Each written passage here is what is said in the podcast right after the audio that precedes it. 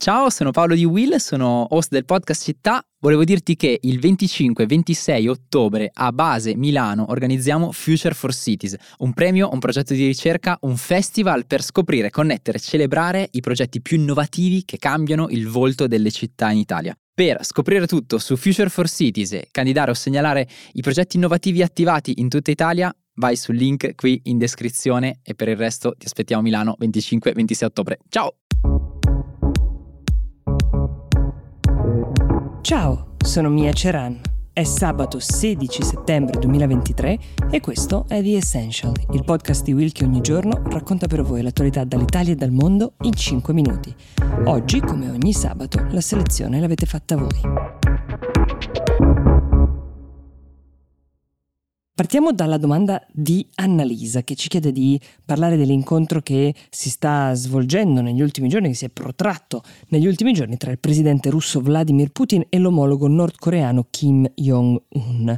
Vi dicevo, l'incontro è ancora in corso perché la Russia ha fatto sapere che la delegazione nordcoreana rimarrà nel paese ancora per qualche giorno. Nonostante questo, sono già emersi dei particolari interessanti di cui vale la pena dare conto. Il viaggio di Kim Jong-un era stato presentato dall'intelligence statunitense come un'opportunità di fatto da parte della Corea del Nord di vendere proiettili e missili anticarro alla Russia che ne ha bisogno, come potete immaginare, per sostenere la guerra in Ucraina.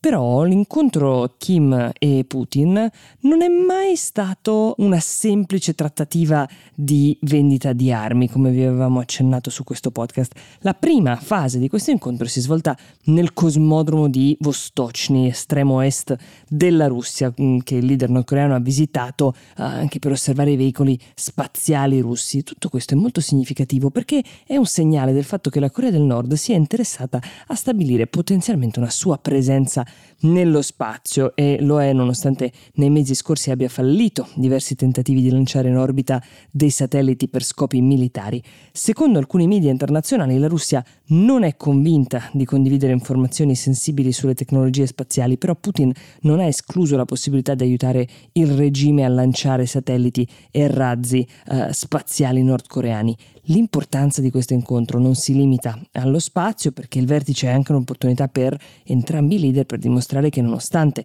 sia Russia sia Corea del Nord siano stati isolati di fatto dall'Occidente, non sono poi privi di alleati. Il vertice dimostra che i due stati hanno bisogno l'uno dell'altro dal momento che si trovano in isolamento rispetto al resto del mondo. Nell'ultimo anno gli Stati Uniti hanno messo in atto diverse strategie per contenere la minaccia militare nordcoreana e la Russia allo stesso modo è stata isolata da buona parte del mondo dall'inizio dell'invasione in Ucraina. Kim ha eh, ripagato Putin dell'ospitalità invitandolo a sua volta in Corea del Nord. Il presidente russo ha accettato l'invito e anche se non è ancora chiaro quando questo avverrà, è un segnale importante di una nuova e potenzialmente pericolosa fase dei rapporti tra questi due paesi.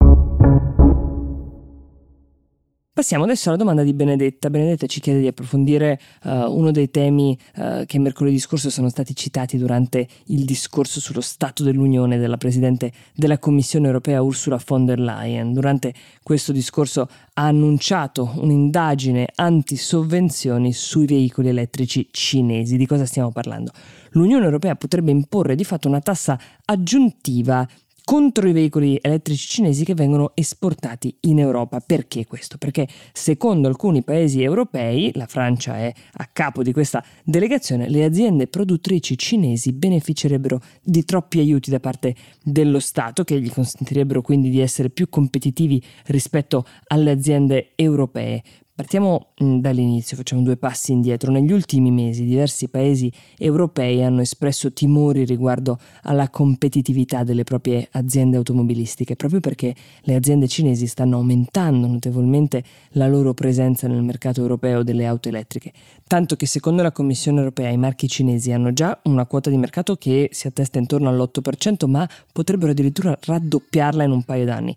Tutto questo fa preoccupare soprattutto il governo francese che negli ultimi mesi ha spinto per un maggiore intervento dell'Unione Europea in materia industriale, soprattutto per dare slancio alla transizione verde dell'industria europea, così da renderla più competitiva.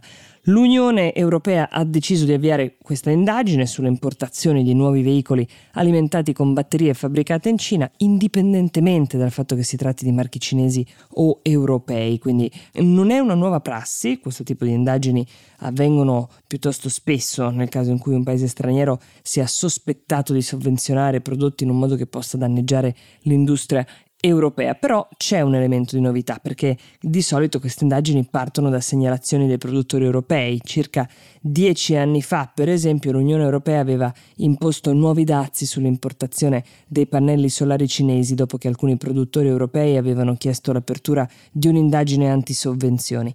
In questo caso, invece, sembra essere più una sfida tra governi nazionali che non tra produttori. È un fatto che potrebbe portare a un vero e proprio scontro commerciale con la Cina. In teoria le indagini antisovvenzioni ai fini di difesa commerciale sono in linea con le regole del commercio globale, ma nonostante questo se l'Unione Europea dovesse aumentare i dazi sulle auto elettriche cinesi, il governo di Pechino potrebbe comunque far partire una serie di ritorsioni.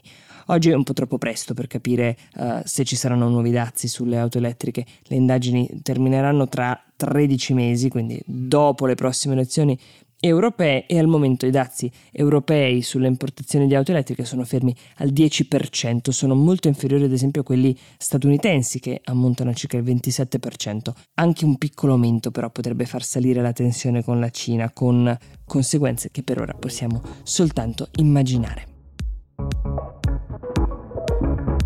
The Essential per oggi si ferma qui, io vi do appuntamento a lunedì e vi auguro un buon fine settimana.